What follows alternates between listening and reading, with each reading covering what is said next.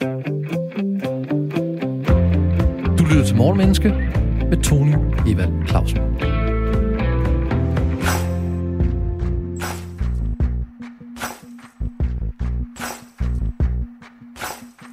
Intet tidspunkt er bedre end nu. 2021 er nu halvvejs, og verden er i den grad forandret det seneste år. Coronapandemi, restriktioner, OL og en sommerferie mere i Danmark end udenfor. Hvad kan vi lære af de store og små nyhedshistorier, aktuelle begivenheder og tendenser? Og hvad kan de ting, der er sket, fortælle os om os selv, adfærd og psykologi? Ambitionen i Morgenmenneske er at gøre både dig, gode lytter, og os selv klogere på mennesker og adfærd fra morgenstunden. En mental morgengymnastik, hvis mål er at udfordre vores, altså din og min, vilje til at gå på opdagelse i mennesket, i beslutninger og handlinger. Du og jeg har selskab af en eller flere morgenkloge gæster, der både har en mening og en viden, der kan belyse de psykologiske og adfærdsmæssige baggrunde for aktuelle emner og begivenheder.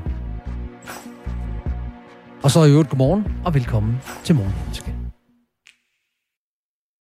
I dag handler Morgenmenneske om vores digitale uvaner og mangel på kedsomhed.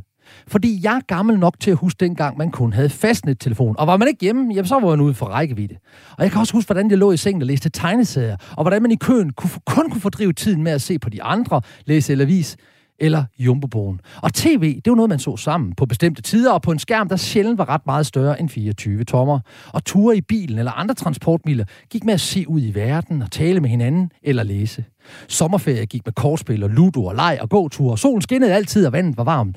Og aftenerne gik med mere samtale og flere brætspil og nyheder på tv en gang om dagen og pressens radioavis hver time, plus den lange kl. 18. Og måske, hvis man var heldig, en god film på DR kl. 20.30. Faktisk kunne man kede sig, og man kunne kede sig bragt. Især som barn, hvor der kun var tv for børn fra klokken 17 til klokken 18, og det var det.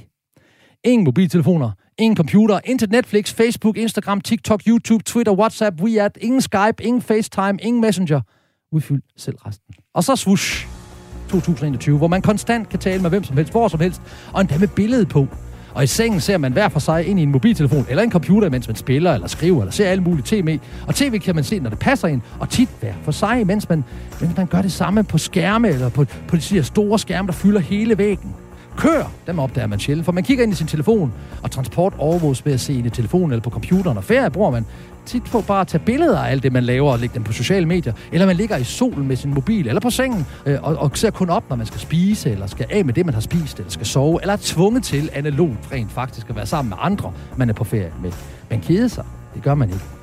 Man kan umuligt kede sig, medmindre man vil, eller internetforbindelsen er væk. Og så går vi typisk i panik. Bør mennesker kede sig, eller er kedsomhed spild af tid? Er det godt, at vi kan stimuleres konstant og interagere med verden? Har vi fået nogle digitale uvaner? Hvis vi har, hvilke? Og hvordan bør vi fordele vores opmærksomhed mellem digitale medier og analog interaktion? Ja, disse og sikkert mange andre spørgsmål kan vi måske få svar på af programmets to duelige, driftige og dynamiske gæster. Anders Kolding Jørgensen, adfærdspsykolog. Hej Anders. Hej så. Og Ejner Baldursson, lektoren i arbejds- og organisationspsykologi ved Aalborg Universitet, der er med på en linje. Velkommen til, Ejner. Ja, hej, hej. Lad os starte med at definere termerne. Uvane, ifølge ordbogen, det er adfærd eller handlemåde, som en person ofte ubevidst har tillært, sig ved stadig gentagelse og derfor kan have svært ved at ændre. Og det er også defineret nærmere et menneskes eller en social gruppes etableret i situationstegn kulturbestemte handlemåde eller adfærd.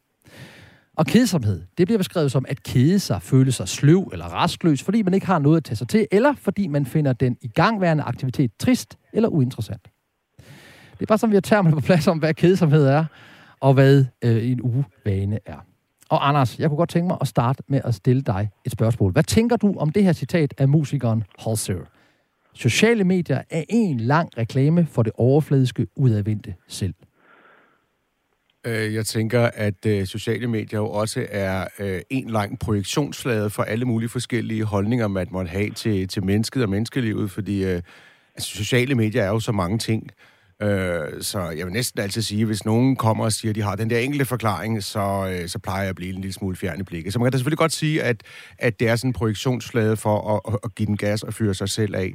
Og så er det jo så mange flere forskellige ting, afhængig af, om du ser på det som et politisk øh, fænomen, hvor det gør en masse andre ting, eller om du ser på det som et redskab til at holde kontakt med, med børnebørn og så. så så sådan, jeg vil allerede advare mod, at sådan en dommedagsting, hvor man taler kedsomhed op som det fedeste i hele verden, og fortæller, at netop nu med netop den her specifikke teknologiske udvikling, der går verden under, at den er jeg sådan efterhånden, der er blevet slidt et op hos mig. Hvis du havde fanget mig for en 5, 6, 7 år siden måske, så tror jeg, jeg havde messet stået i de orange dragter med skaldet hår, og ligesom alle de andre messet, at uh, din hjerne bliver fjernstyret fra en server i Silicon Valley, og det handler alt sammen om selvpromovering. Det har jeg faktisk holdt en masse foredrag om. Men ligesom teknologien og alt muligt, og samfundet udvikler sig, og vi alle sammen får et mere moden forhold til de her ting, så tror jeg altså også, at jeg er ved at komme øh, nogle andre steder hen, hvor jeg ikke kan holde ud og høre mig stå og gentage de samme floskler, mest fordi, at vi ikke kan bruge dem til andet end at føle os skamfulde i virkeligheden og lidt beskidte. Og hvad skal vi med skyld og skam? Nogle gange er det jo godt, hvis okay. man står og har lyst til at at give efter for sin trang til at, at, at, at røre ved små børn uden tøj på, eller tale grimt med folk fra andre, om, om folk fra andre kulturer, så skal man have en god, fornuftig skyld og skam, der gør, at man tager sig sammen og, og, og opfører sig ordentligt. Så vi skal da bruge skyld og skam til en masse ting. Måske bare ikke her om noget, der er så bredt, og hvor, øh, øh, og hvor at den ikke rigtig bringer os videre. At du sidder der og tjekker din din telefon, og det, og, det, og det er der nogle grunde til, du gør, og det kan vi snakke om, men at så sidder du og gør det, og, og så kommer der nogen og siger, føj for satan, dit øh, selvfremstillende svin. Hvem, hvad kan vi med det? Hvad skal vi med det? Hvor er omsorgen, og hvad skal vi bruge det til? Det er modtaget. Men jeg kan, jeg kan jo, altså, du virker jo som et udadvendt menneske, det bliver jeg nødt til at sige sådan lige umiddelbart, når jeg nu øh, taler med dig her.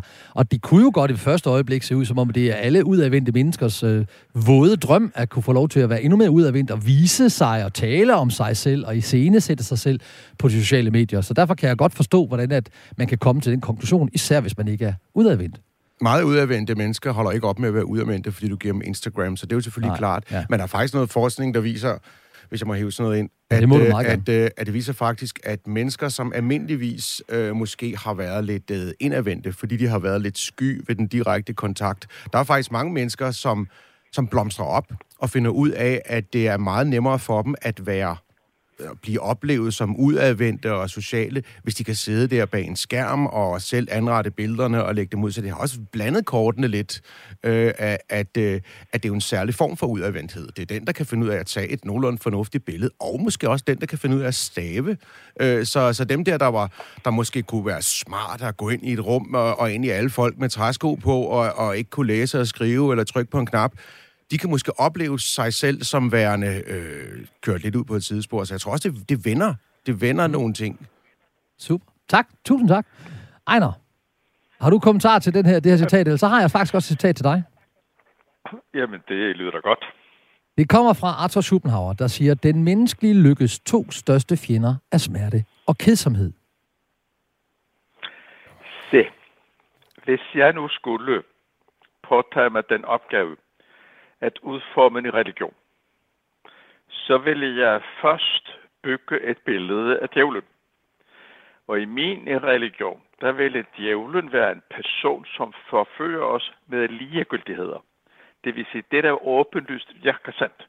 Næsten alt, hvad der åbenlyst virker sandt, er i bedste fald ligegyldigt og trivielt rigtigt. Men rigtig mange gange, så er der en form for fordrejethed, så vi bliver indfanget i. Vores psyke er bygget op på den måde, at vi tror på ting ganske automatisk, som passer ind i ganske øh, faste og gentagende skemaer. Og en af dem er, at øh, det findes øh, gode ting, som er positive, og det findes onde ting, som er negative. Og det, der går ondt, det er negativt. Det, der er godt, det føles positivt. Det underlige er bare, at vores krop er egentlig ikke særlig god til positive følelser og positive oplevelser. Og det er ikke åbenlyst, at det positive spiller en voldsomt po- positiv rolle i vores liv. Tværtimod, øh, det er ofte de positive ting, det får os til at begå overmodige fejl, og muligvis understøtter tendensen til stofmisbrug. Hvorimod øh, ubehag bringer os til at tænke os om. Se, det er så det, man kan kalde det fænomenologiske øh, udtryk for mine tvivl om øh, Schopenhauers udsagn. Men noget andet er, at vores viden om evolutionen peger i stigende grad på, at udviklingen af et stadig mere sofistikeret smertesystem har været en rød tråd igennem hele evolutionen, og har spillet en særdeles stor rolle i den særlige bygning af det besynderlige menneskelige væsen. Så jeg tror, at det vi oversætter, det er de umådelige mange fantastisk interessante nuancer af det lidt ubehagelige. Det var med, det var dybt. Så lad mig prøve, om jeg kan, jeg kan summere op her. Er det det, du grundlæggende siger, hvis jeg forstår det ret, og det må du endelig rette mig på, det er, at vi er kun lykkelige i fraværet af den smerte og ubehag, som verden er. Så hvis vi var nedsunken i ren lykke, så ville vi ikke kunne værdsætte den. Er det grundlæggende, det du siger? Præcis. Og ikke bare det. Af en eller anden grund er vi bygget sådan op, at når vi nu har oplevet denne lykke, så er vi svært til at huske den. Hvis lykken var så vigtig, øh, så ville vi sikkert være bedre til at huske den. Men vi er pissegode til at huske alle negative oplevelser. Tjek. Godt. Fedt. Så den menneskelige lykkes største fjende, det er fraværet af smerte og kedsomhed, og ikke tilstedeværelsen, eller hvad? Anders? Jeg, jeg kommer til at, til at tænke på, at, øh, at, at smerte og kedsomhed, det er jo i virkeligheden to, øh, sådan, øh, kan man sige, ret forskellige fænomener.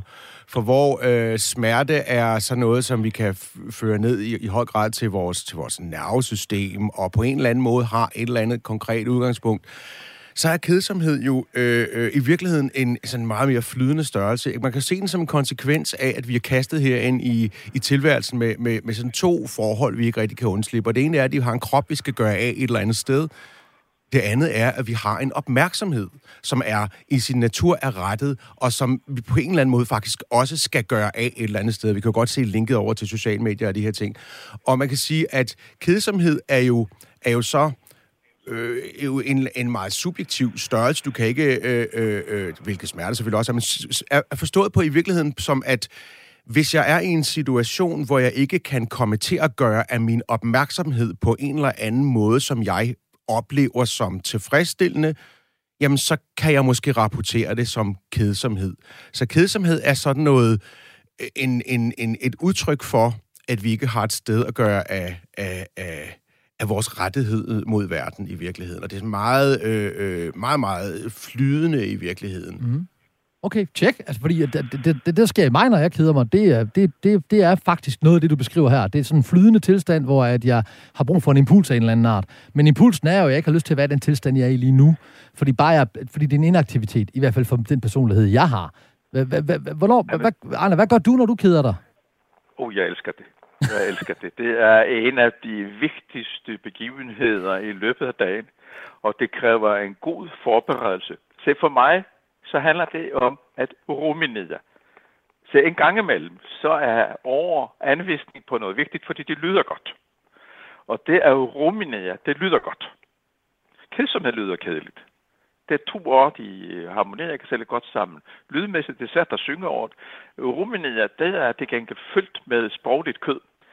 Og ruminere, det er vende og dreje og tykke i stykker og bidder indtil nye forbindelser dans hvilket i øvrigt ikke behøves at ske, men en forudsætning for, at det sker. Det er tyst, at man er rumineret meget. Så det, det er jo det i vores verden.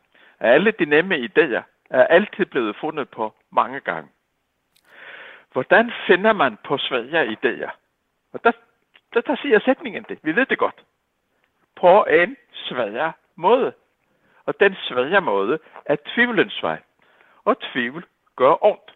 Jeg er ret sikker på, at øh, det system, som vi kalder smerte, spiller en grundlæggende rolle omkring tvivl. Og tvivl føles ubehageligt. Hver eneste gang vi via fra tvivlen, så vender selvfølgeligheden.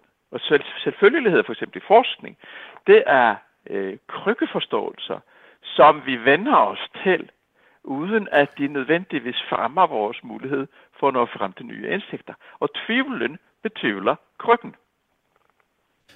Okay, godt. Øh, Anders, du får lov til at sige noget. Vi tager den her først.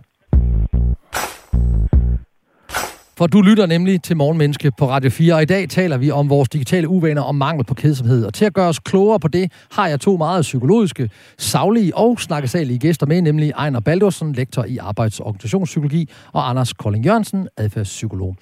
Og øhm, Ejner, du kom sådan med en, en beskrivelse af, hvordan du så kedsomhed, og hvordan, hvordan du beskrev hele ideen med kedsomhed, og kom over i tvivl og sådan noget. Og, og Anders, du lignede en, der havde en masse at sige til det, eller i hvert fald noget at sige til det. Jeg, jeg, jeg, jeg spekulerer jo virkelig på, om, øh, og det lyder virkelig dejligt, altså det her, at når man ikke er påvirket af noget andet øh, på en travl hverdag, og så kan man sidde og ruminere, altså som det betyder, at du kan lade tankerne øh, kredse omkring et eller andet helt ud i det perverse nogle gange.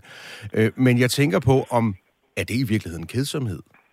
Du keder dig jo netop ikke, når du sidder og får interessante øh, tanker, bare fordi du ikke tilfældigvis har en eller anden artefakt foran dig. Kedsomhed er vel netop der, hvor vi ikke kan det. Hvor vi ikke for eksempel har trænet os selv til at finde ud af, hvordan vi skal underholde os selv med vores eget sind, som du synes at gøre, og som, som, som vi jo alle sammen kan, og også børn og alle, der siger, at de keder sig en gang, men nogle gange keder de sig ikke, nogle gange sidder de med et fjernblik og tænker på alle mulige ting, så brokker de sig heller ikke over, at de keder sig vel. Kedsomhed er vel det, der opstår, når vi på en eller anden måde har, har afvendet os det at kunne underholde sig selv uden ydre input, og vi pludselig står i sådan en frustreret, som en plade, der er gået en risse i, øh, øh, øh, når ikke vi får et output øh, øh, øh, eller input udefra. Ikke? Altså, det er vel i virkeligheden det, der bliver kedsomhed. Så mm, det er vel, når vi ikke kan det, og når det, når det bliver ubehageligt, når vi pludselig øh, ikke har et sted at parkere, et sted at at rette vores opmærksomhed imod. Så jeg vil virkelig påstå, at det lyder ikke som om, du keder. Det lyder som om, at du har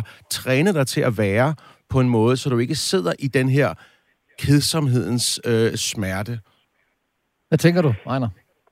Altså, meget af det her i øvrigt afhænger af, hvordan vi ser det menneskelige. En af mine venner stillede fornyet det spørgsmål, hvordan jeg bare mig ad med at leve i så meget en tvivl. Fordi jeg tror sådan set ikke på noget. Jeg øh, kan øh, afkræfte noget, og det er noget, jeg endnu ikke har kunnet afkræfte. Det synes jeg, det der er den videnskabelige øh, tankegang. Og han synes, det måtte være forfærdeligt at tvivle på alt det bedste, man kunne nå frem til. Og det er det. Det er det. Det er forfærdeligt at bruge en hulus masse energi på at bygge noget op. Både vidende og ønskende, at det kan bryde sammen. Det kræver så, at man kan udholde en særlig form for mental smerte, som tvivlen er særligt udtryk for. Og så kan man spørge her, ligesom hvis man skal løbe et maratonløb, så skal man igennem nogle øvelser, som giver udholdenhed. Jeg tror, at kedsomhed er en særlig måde at bygge udholdenhed op til mental smerte. Jeg vil gerne erklære mig fuldstændig enig. Vi har fat i noget her. Ja, okay. Vi har fat i, at, øh, at for det første, at det her i virkeligheden handler om, hvad det vil sige at være, at være, at være, at være til. Det er for det første. Men også, at, at øh, det, vi kalder kedsomhed, øh, som er jo et mærkeligt øh, meget ladet ord i virkeligheden, som enten får nogen til at blive enormt romantiske, eller nogle andre til at blive fjerne blikket. Men det er, det er øh, hvis det er noget, man synes, man skal kunne, altså at kunne sidde med sig selv, uden at blive stimuleret udefra, så er det stort set ligesom alt andet, så er det noget, du skal træne. Du skal simpelthen lære at udholde det, der til at begynde med er et ubehag, fordi du er vant til at få en dejlig, nem og øh, gratis stimulering, og så skal du lære at, at være i det, indtil du, øh, øh, øh, kan man sige, har givet plads nok til, at der kan opstå tanker og en masse ting. Så, så træning af at kunne være med sig selv. Det er, det er hele øh, nøglen. Men det er også derfor, man siger, altså når vi har nogle forældre, der pludselig har læst et eller andet øh, i politikken, og pludselig løber hen og, og river iPad'en ud af hænderne på deres børn i stor skam og skyld, og, og siger, vi skal bare kede jer, det er super fedt. Så siger du til børnene, at de skal gøre noget, de stort set aldrig rigtig har været tvunget til særlig mange sekunder af deres liv. De skal nemlig sidde og bære at ikke få input, og det skal de kunne have en god og tålig opmærksomhed, øh, eller oplevelse med deres opmærksomhed på. Og det tror sgu da pokker, at de skriger og har det dårligt. Det man i stedet for skal sige, det er, okay, nu har jeg læst den her ting i politikken, eller hvor det er, som giver mig stor øh, skyld, og giver mig lyst til, at mine børn skal være nogen, der kan tåle kedsomhed. Det vil jeg prøve at træne med dem. Det vil jeg prøve at gå i gang. Jeg vil prøve at være opmærksom på de situationer i børnelivet, hvor jeg måske lige skal tåle, at de piver lidt, fordi vi sammen er ved at lære noget, de kan blive glade for, også som voksne. Så det er i den grad øh, noget, du skal træne at kunne. Og det er noget, som man ikke kan man kan jo ikke påvise, om det er vigtigt at kunne kede sig. Jeg, det der kedsomhedsromantik, det er jeg ret blank i øjnene overfor. Jeg kan huske, når vi sad som 16-17-årige på et eller andet værelse ude i Højtostrup og prøvede at finde ud af, hvem, hvilken af de der øh, skide øh, øh VHS-videoer, vi vil have vores liv mindst ved at se for 32. gang. Øh, kedsomhed kan være aldeles øh, øh, helvede og røvsygt, men, men jeg mener nu alligevel, at det at kunne tåle at være i dig selv, er en, en, en egenskab, som jeg personligt mener, man bør have.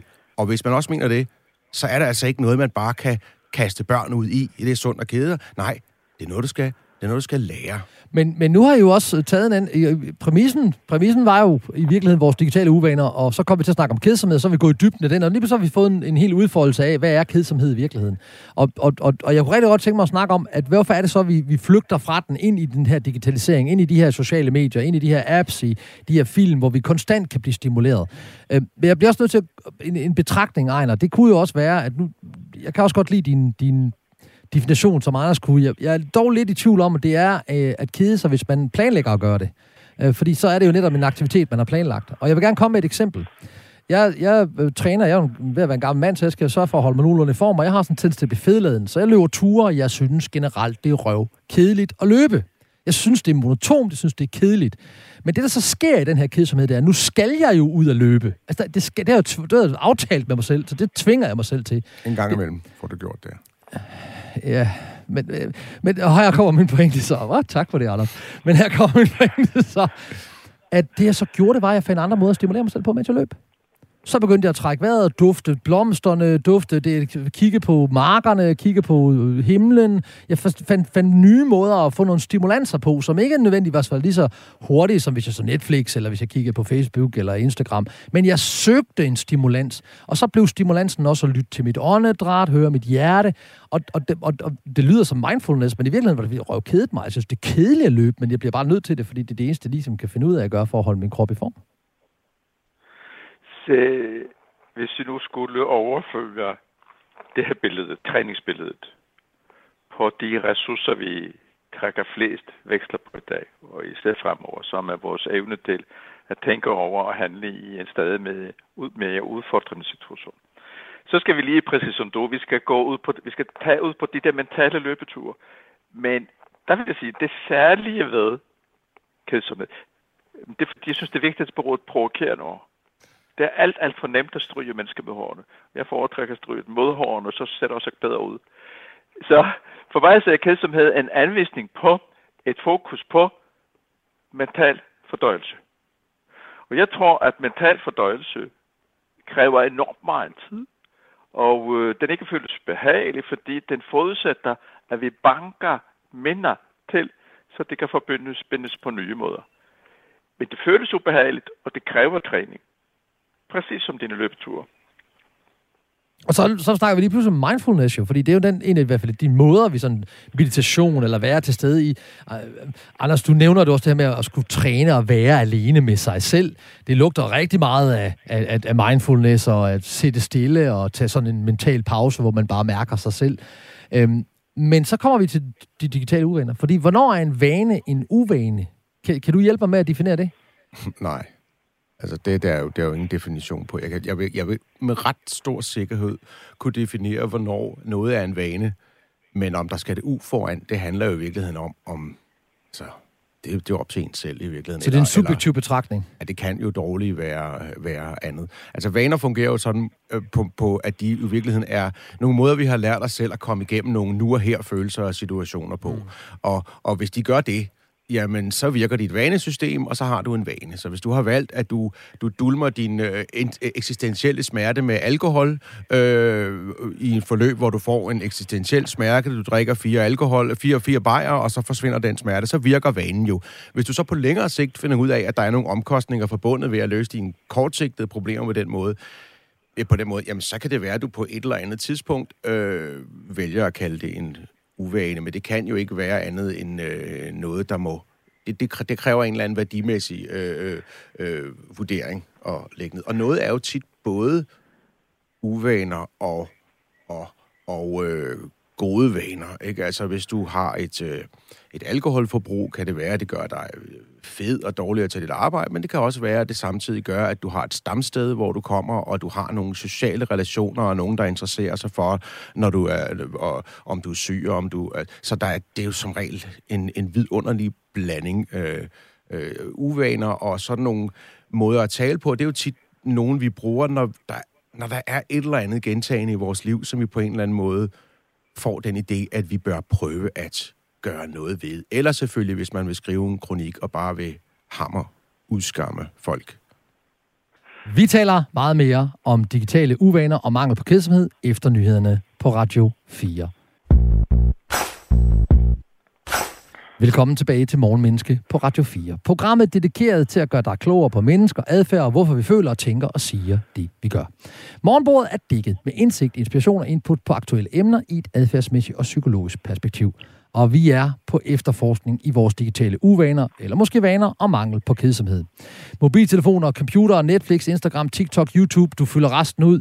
Masser af ting gør det stort set umuligt at kede sig i dag. Blot man har en mobil og en internetforbindelse, er det godt, eller er det dårligt? Eller er det bedre i de gode gamle dage, hvor vi let kunne komme til at kede os så bragt, at os selv skulle finde på at aktivere os? Og til at give os input på det, har du og jeg fornøjelsen af to kompetente, kommunikerende og koncise gæster. Ejne Baldursson, lektor i arbejds- og organisationspsykologi ved Aalborg Universitet, og Anders Kolding Jørgensen, adfærdspsykolog. Og Anders, du gav en ordentlig svag før nyhederne her, som jeg ved, at Ejner står tilbage med og gerne vil komme med et svar på. Værsgo, Ejner, og følg op på den. Jamen, det er det, jeg har det handler sådan set lidt om, hvordan vi skal beskrive vaner mere grundlæggende. Og for mig at se, så er vaner, det er programstumper. De kan bestå af øh, tendenser til gentagelse af bestemte afgrænsede adfærdsmæssige handlinger. Det kan bestå i gentagelse af bestemte tankemæssige handlinger. Og vores psyke er bygget sådan op, at den hele vejen igennem øh, øh indfanger, etablerer og fastholder vanestumper steder, hvor de bliver etableret. Det, der så sker, det er, at de her vaner engang, man vandrer fra det sted, hvor de engang gav en mening, til et andet sted, hvor vi slet ikke er forberedt på, eller er i stand til at håndtere følgevirkningerne af de her vaner. Så jeg vil sige for eksempel, vi lærer at være skeptiske over for autoriteter i bestemte sammenhæng under visse omstændigheder kan denne skepsis vandre til en generel skepsis, for eksempel omkring corona. Det er en vane, som vandrer fra sin mening til at blive et generelt bud på, hvordan man orienterer sig i verden. Et eksempel på, at den vane bliver ovane, fordi den vandrer fra et sted, hvor den giver mening, til et sted, hvor den sætter sig på handlemuligheder så, så bliver jeg nødt til at, at, at byde ind med noget her. Fordi i forhold til digitalisering, jeg er øh, 50 år gammel, og jeg har øh, to øh, steddøtre på, øh, på 17 og på 14 år. Og de har en vane, som jeg synes er en uvane, nemlig at den her telefon følger dem overalt, og at de konstant er svære at få øjenkontakt med, fordi de kigger ned i deres øh, device af den ene eller den anden art. Og hvis der er et eller andet, der sker interessant, så tager de et billede af det, og så skal det postes enten på det ene eller det andet, og så holder de øvrigt øje med, hvor mange likes de får, og hvor mange interaktioner der er. Og jeg synes, det er en uvane. Jeg synes, det ødelægger familieforhold, det ødelægger sammenhold i familien. Jeg synes, det ødelægger vores øh, aftener sammen fordi, og i vores ferier, fordi de insisterer på at bruge timer på en social interaktion, som for mig er indholdsløs. Jeg synes, vi mister intimiteten os imellem. Så det kan da godt være, at det her et eller andet sted har haft et formål, altså en socialiseringseffekt, der så har, har en vane, vi socialiserer med vores nærmeste omgangskreds. Teenager ved vi allerede, de navigerer mere i forhold til deres egen aldersgruppe, end de gør i forhold til os. I hvert fald sådan lige øjensynligt. Så hjælp mig her. Er det, er det, er det, jeg synes, det er dårligt. Jeg synes, det, det, vi mister noget ved al det her interaktion og al den her stimuli, vi jagter. Hvad tænker du, Anders? Hvor, det, hvor er du hen i den? Jeg, jeg kommer til at tænke på øh, noget af det, jeg synes, der er sket med debatten omkring øh, øh, øh sociale og digitale medier. Fordi øh, øh, hvis vi ser bort fra, fra, fra dem, der står og skriger øh, ud på fløjene og er meget forfærdet eller meget begejstret og sådan noget, så, så, så ser vi tilbage, at, øh, at så står vi tilbage med øh, dem, der prøver at have en øh, fornuftig, øh, øh, konstruktiv, brugbar samtale, blandt andet om, hvordan vores børn og unge skal forholde sig, og hvordan vi skal forholde os til det i skoler og den slags ting med det her digitaliseret. Og der er altså sket noget, at der er kommet en mafia af, af forskere. En forskermafia ind og har totalt videnskabeligt gjort den her samtale. Og det betyder jo for eksempel, at når man skal træffe beslutninger om, hvorvidt der skal være øh, medier, øh, mediebrug i skole eller en masse situationer, så kommer samtalen lynhurtigt til at handle om, hvorvidt der findes evidens. For eksempel, findes der egentlig evidens for, at børn bliver mere deprimerede ved at være på de sociale medier? Findes der egentlig evidens for, at de bliver federe ved at være på sociale medier, øh, altså mere overvægtige, den slags ting? Og, og i virkeligheden ender vi i sådan en situation, hvor det at stille sig op helt æstetisk og sige, jeg mener ikke, at det at være på en skærm så ofte er forenligt med mine værdier om at være øh, forældre, øh, være barn, være menneske, at det bliver reduceret til noget af det mest usle, man overhovedet kan have, nemlig synsninger. Så vi har i virkeligheden, jamen du kan allerede høre det, når de skriver, altså og nu er de steder, hvor den mest indædte debat, jeg nogensinde har faldet. Jeg tør ikke gå de steder hen. Altså nationen på, på Ekstrabladet var ingenting i forhold til debatten inde på de øh, forum, hvor de pædagogiske eksperter, de diskuterer. Det er saft sus med ikke for børn. Og der har vi den her holdning, at hvis du ikke kan påvise, at det har skadelige virkninger på nogle af de her parametre, som man kan undersøge empirisk, jamen så er din kritik ikke værdifuld. Problemet er bare, der er ikke ret meget af det, der er vigtigt, du i virkeligheden kan undersøge empirisk. Du kan undersøge, om folk bliver overvægtige. Du kan undersøge, om de bliver deprimerede. Du kan undersøge nogle ting. Men alt det der indimellem, kan du undersøge, om de har det gode liv. Øh, det, det kan du jo ikke undersøge empirisk. Og så står vi der, øh, øh, hvor vi siger, men ved du hvad? Det er meget godt, at du har det forhold til dine øh, døtre der, men ved du hvad? Der er jo ingen empiri for, at de får det fysisk eller psykisk dårligere af det. Så du har i virkeligheden ikke noget at komme med, hvor at jeg er fuldstændig uenig. Jeg siger, det er vores pligt som forældre både at tage højde for de her, og for, som, som lærere og som dem, der har ansvar for vores unge, både at tage højde for selvfølgelig, om der er nogle ting, der er direkte skadelige. Men vi skal også ophøje det, at, at have en æstetisk holdning øh, og, og øh, til at være være lige så fint og fornemt, fordi lige meget hvor mange undersøgelser du nogensinde stavler oven på hinanden, er der jo aldrig nogen, der kan komme og fortælle dig, hvad det sande og det gode børneliv er. Og at vi går ind som voksne og siger, jeg ved du hvad, jeg vil hellere, at børn løber rundt og bliver beskidte, end at sidde med sådan en skærm, fordi det, det, det synes jeg er et bedre øh, øh, øh, øh børneliv. Det er, der, det er der meget, meget lidt plads til i den kan man sige, pædagogiske debat inde ved fadet, hvor de her beslutninger bliver trukket. Så jeg synes i virkeligheden, at, at, at, at er, er der evidens for det, som jo er det fornemmeste, du kan spørge om, at det har fået lov til at fylde alt for meget i forhold til, hvad du i virkeligheden kan sige om alle de vigtige ting, med den smule, man kan undersøge mm. empirisk og generalisere til folk. Okay. Ja, værsgo, Arne. Ja, ja, vi kan ikke blive mere uenige. Øh, jeg vil først starte med en præmis. Det menneskelige sind danner antagelser fuldstændig spontant i en myriade af sammenhænge hver eneste evige dag. Øh, de her antagelser, de bliver nemt til mentale spøgelser, øh, som står i vejen for, at vi kan tænke øh, rationelt omkring vores verden og lære de erfaringer, vi gør os. Derfor er evidens en fantastisk måde at sige, du kan gerne, du kan tro på det, hvis du vil. Det er en smagsag. Så det, du fremfører her, det er en smagsag. Og smag må du gerne holde for dig selv. Men det forpligter kun dig selv. Evidens forpligter os alle sammen. Og så vil jeg få en anden ting til. Se, nu er jeg nok den ældste i rummet, ikke? Indtil videre i hvert fald. Og øh, min far øh, troede på vigtigheden af at kunne bearbejde øh, verden igennem sit håndelag. Han var håndværker. Og øh, han sagde tit, det er rigtig godt, at I læser så mange bøger. Men øh, det vil måske også være en god idé at gå ud på gaden og lege. Øh, for ham var det at have afstand til den fysiske verden igennem den form for mental fornøjelse, som læsningen er, det var et problem, fordi man måtte begå sig i verden. Det lærte mig en meget vigtig ting.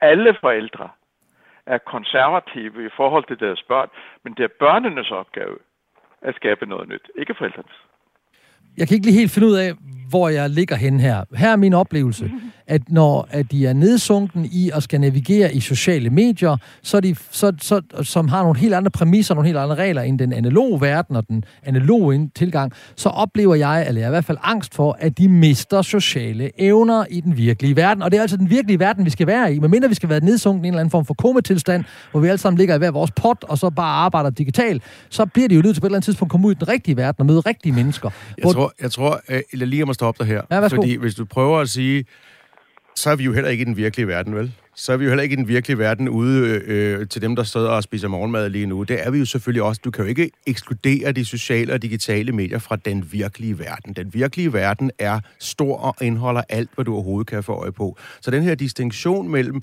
altså at de ikke lærer nogle fornuftige ting. De lærer nogle fornuftige øh, ting, og de kan begå sig digitalt, og det skal de ved Gud da også kunne. Ellers er de jo øh, øh, fuldstændig øh, øh, handicappede i mange situationer. Men Anders, min pointe er, og det, jeg lægger mig fladt ned for dit på, på, fordi sociale medier er en del, digitaliseringen er en del af vores virkelighed, men de, hvis de bruger mere tid i deres telefon, end de gør med interaktion, så, så vil det jo til at antage, at vi i fremtiden stadigvæk skal have analog interaktion med andre mennesker, og vi skal forstå, hvad familie er, og vi skal forstå, hvad kærlighed er, og hvad relationer er, hvordan man opbygger det. Vi kan ikke bare unfriende ud i virkeligheden. Der har du altså stadigvæk en kollega ved siden af dig.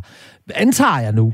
Så, jeg, så det er angst for, ikke at jeg ekskluderer det, det, det digitale, det er angst for, det er, at de ikke lærer at indgå i grupper på i den virkelige, altså i den analoge verden, om jeg så må sige. Det er faktisk der, min angst ligger mere end. Selvfølgelig skal de have lov til det. Altså, naturligvis skal de have lov til at arbejde på det her. Men jeg, jeg oplever også, at mange sociale interaktioner, også til familie, hvis, altså voksne mennesker, også bruger mere og mere tid nede i deres telefon, end de gør ved den, ved den, ved det, ved det, den fest, man har, eller, eller, eller den middag, man er ude til. Hvad, hvad tænker du om det her, Ejner? Altså, din far og mor ja, havde jo en oplevelse af, at du skulle ud og røre dig og være fysisk, ikke? Ja, og... Øh jeg fandt selvfølgelig ud af, at den verden, vi var i gang med at bygge op, var bedre end den verden, de kom fra. Og øh, så vidt jeg kan se, har mine børn været i stand til at bygge en verden op, som indtil videre er bedre end den verden, jeg var med til at bygge op. Øh, så det handler om, at øh, hvis du kigger heuristisk på de seneste mange hundrede år, så er det gennemgående gået ret meget fremad. Der har været enkelte meget uheldige episoder, men gennemgående så er det gået ret meget fremad. Se, Øh, en af de ting, som jeg tror at er øh, brændt i min sjæl med brændende jern, det er konklusionen om, jeg ved ikke, og vi ved ikke, hvad et menneske kan. Øh, mennesket viser hele tiden nye evner og ressourcer i takt med den verden, vi forandrer. Så øh, det jeg siger, og nu er det som et barnebarn, jeg taler om, Øh, Øh, jeg er spændt på at se, hvad det bliver til.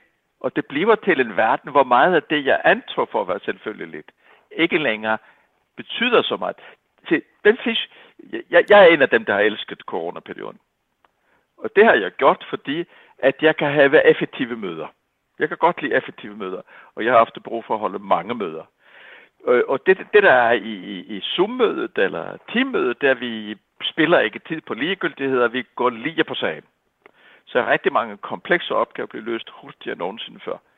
Øh, det her er en ny streng på et strenge instrument, som længere har haft brug for nye klange. Er det tænkeligt, at de her nye perspektiver, de her nye muligheder skaber nye problemer? Ja, så må jeg som psykolog sige, det håber jeg da. Ellers har vi ikke noget at lave. Og jeg er ret sikker på, at det nye psyke er forbundet med nye problemer. Men jeg er ikke sikker på, at de nye problemer er værre end de gamle. Du lytter til Morgenmenneske på Radio 4. I dag taler vi om vores digitale uvaner, mangel på kedsomhed, og det er således, at jeg har to belærte, betryggende og beskrivende gæster med til at belyse det emne, og vi har været vidt omkring sammen med Anders Kolding Jørgensen, adfærdspsykolog, og Ejner Baldursson, lektor i arbejds- og organisationspsykologi. Godt. Vi har været omkring kedsomhed, vi har omkring vaner, vi har omkring digitalisering. Jeg har et spørgsmål til dig, Anders. Hvordan skal vi forholde os til det faktum, at vi nu kan blive stimuleret med et øje... Altså, når impulsen, nu vil jeg stimuleres, kommer til mig, så kan jeg få en stimulans. Jeg kan stort set få en hvilken som helst stimulans på et hvilken som helst tidspunkt, blot jeg har et, et, et aggregat af en eller anden art og internetforbindelse. Det kan være fra porno, til film, til spil, til billeder af mine venner, hvad vil jeg, alt muligt andet. Hvordan skal vi forholde os til det? Skal vi overhovedet være kritisk på det? Er det godt, at vi kan blive stimuleret hele tiden, og på intet tidspunkt mangler stimulering? Det, det, det kan, det, det kan jeg ikke løse for dig. Nej, nej, men jeg kan hvad, ikke løse for dig. Jeg tænker, jeg tænker, at jeg ikke kan besvare det. Forstået på den måde, at jeg siger, at hvad der er bedst, om det, hvad der er bedst for dig, og øh, fordi der er jo som regel øh, øh, øh, øh, dårlige og positive ting forbundet med meget. Så hvad der er godt for dig, øh, det ved jeg egentlig ikke. Altså, jeg kan jo godt umiddelbart have den tanke, at hvis vi har lært os selv, at der ikke skal være stillstand, og hvis vi ikke er i stand til at, at, at fjerne alle de spændende input, vi har adgang til, og, og se, hvad der sker med vores tanker. Fordi du siger, når du løber, så, så, øh, så, så, så bliver du mindful, du tænker på dit åndedræt, og du tænker på naturen omkring. Men jeg tror også, der bare helt automatisk, når der løber et stykke tid, sker noget andet, nemlig dine tanker tager over. Du begynder pludselig at tænke over en, en hel masse ting af sig selv. Når du er kommet over den her indledende puha, hvad skal jeg dog gøre? Så efterhånden er man stille øh, længe nok. Og man kan sige, hvis vi ikke har lært det, øh, øh, og, og trænet os i at kunne være stille,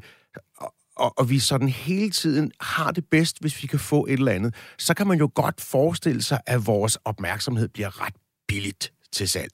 Altså, at vi tager et hvert blinkende snask og, og, og, og, og hvad ved jeg, øh, en lille gris, der spiller klaver, eller hvad vi nu kan finde, øh, og, og ser hvad som helst. Ikke? Og så kan man igen sige, er det skadeligt? Nej, det ved jeg som ikke. Øh, øh, men, men jeg kunne da godt komme ind, og det tror jeg mange af os i virkeligheden også ville kunne, kan komme ind og undre os over, at vi har brugt en aften på, på den måde med noget, som jeg på den korte bane fyldte opmærksomheden, og det blinkede, og det drejede rundt, men på den let lange bane måske efterlod os ikke specielt mætte. Så på den måde kan jeg sige, at det regnstykke tror jeg, at nogen af os øh, øh, gør, og der tror jeg, at det vi skal kigge, det er i virkeligheden i det sekund, hvor vi er uden stimuli, og vi vil opleve ubehag, at vi siger, hov, det her ubehag, det har jeg lige hørt i radioen, at det skal jeg faktisk lige prøve at være i. Jeg skal faktisk træne min evne til at blive i det her ubehag, for at se, hvad der dukker op, for at se, hvad der er på den anden side, for kun sådan kan jeg give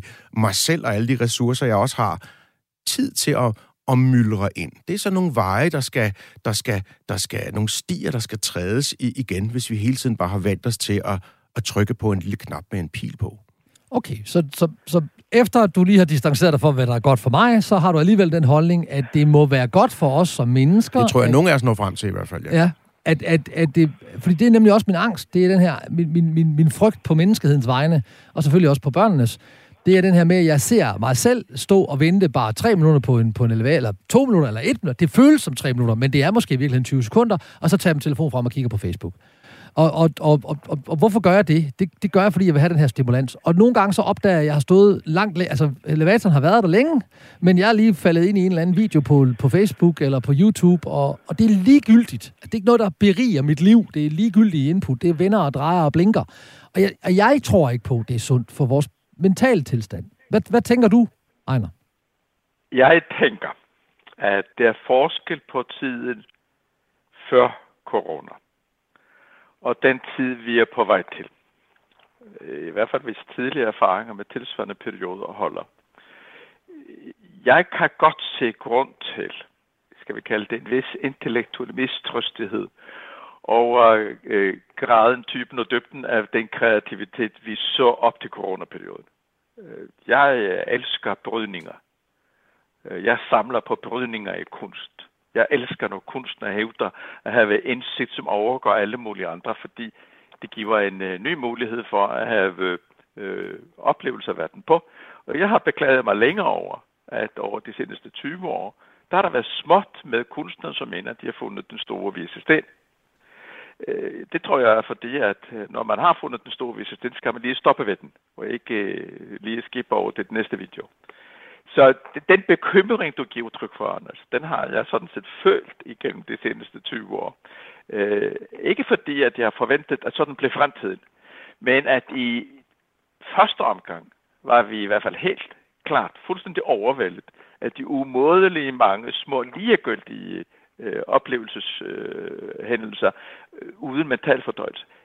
Men om noget, så har både corona den foregående økonomiske krise og de brydninger, vi skal igen nu, øh, jo tvunget rigtig mange mennesker til at se i øjnene, at verden øh, kan forandres, og verden skal forandres. Så min antagelse er den, at vi er på vej til en kreativ periode. Og kan vi være kreative, hvis vi hele tiden bliver stimuleret? Det som også Anders han snakker, det vender og drejer og lyser og blinker, men hvad har jeg egentlig brugt min aften på? Jamen, så bliver jeg tvunget til at bruge en, en, en oplevelse fra mit eget liv. Jeg kommer fra et Island, som slet ikke ligner det der i dag. Øh, vi havde meget mindre materialitet at tage fat på.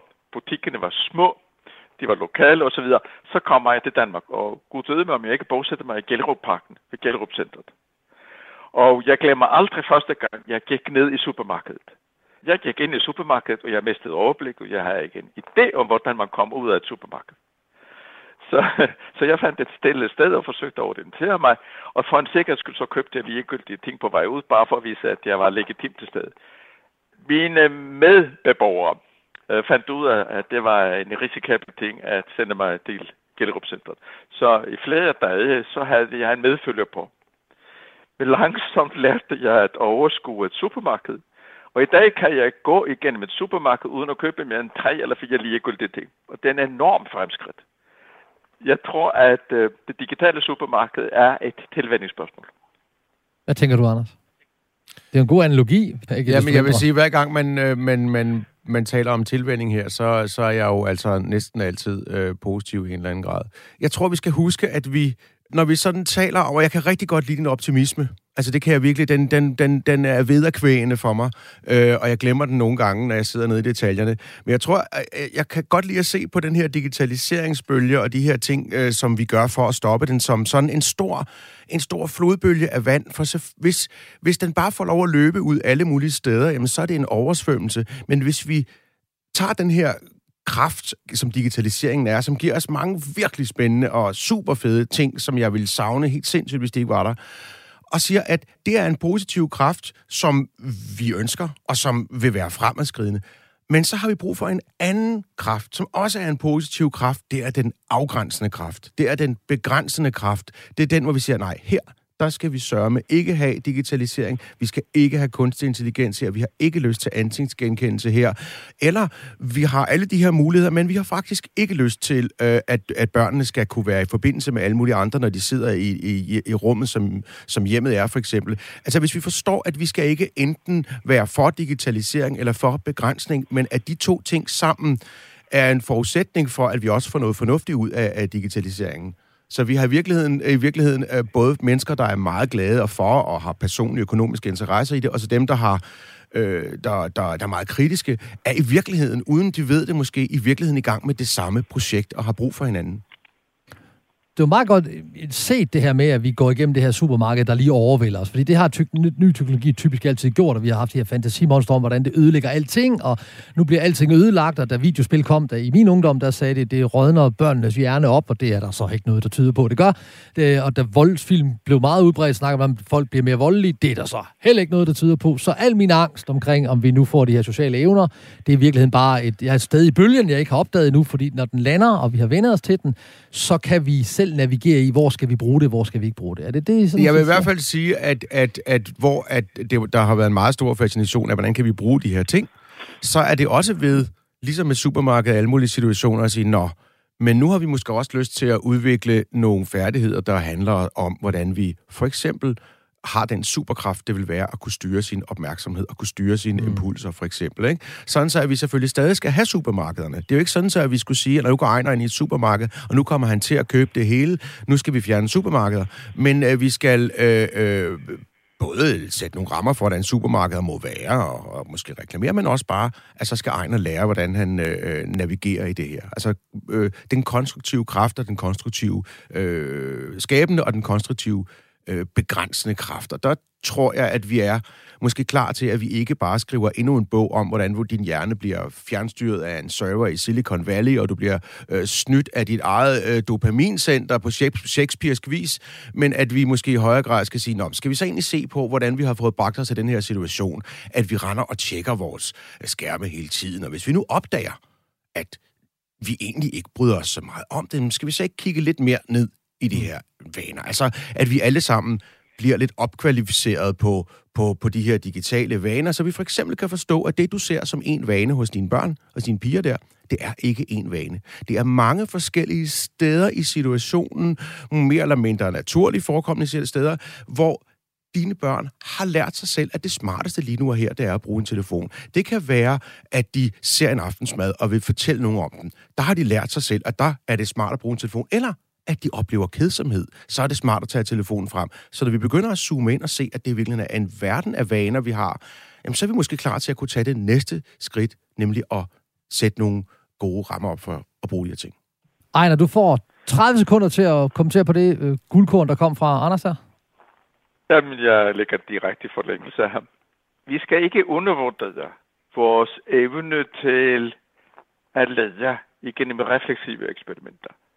Og øh, når vi nu taler om, at det måske er ok eller bedre at have det lidt skidt med sin tvivl og sin kedsomhed, så er der flere, der vil se en mening i at holde sig til det.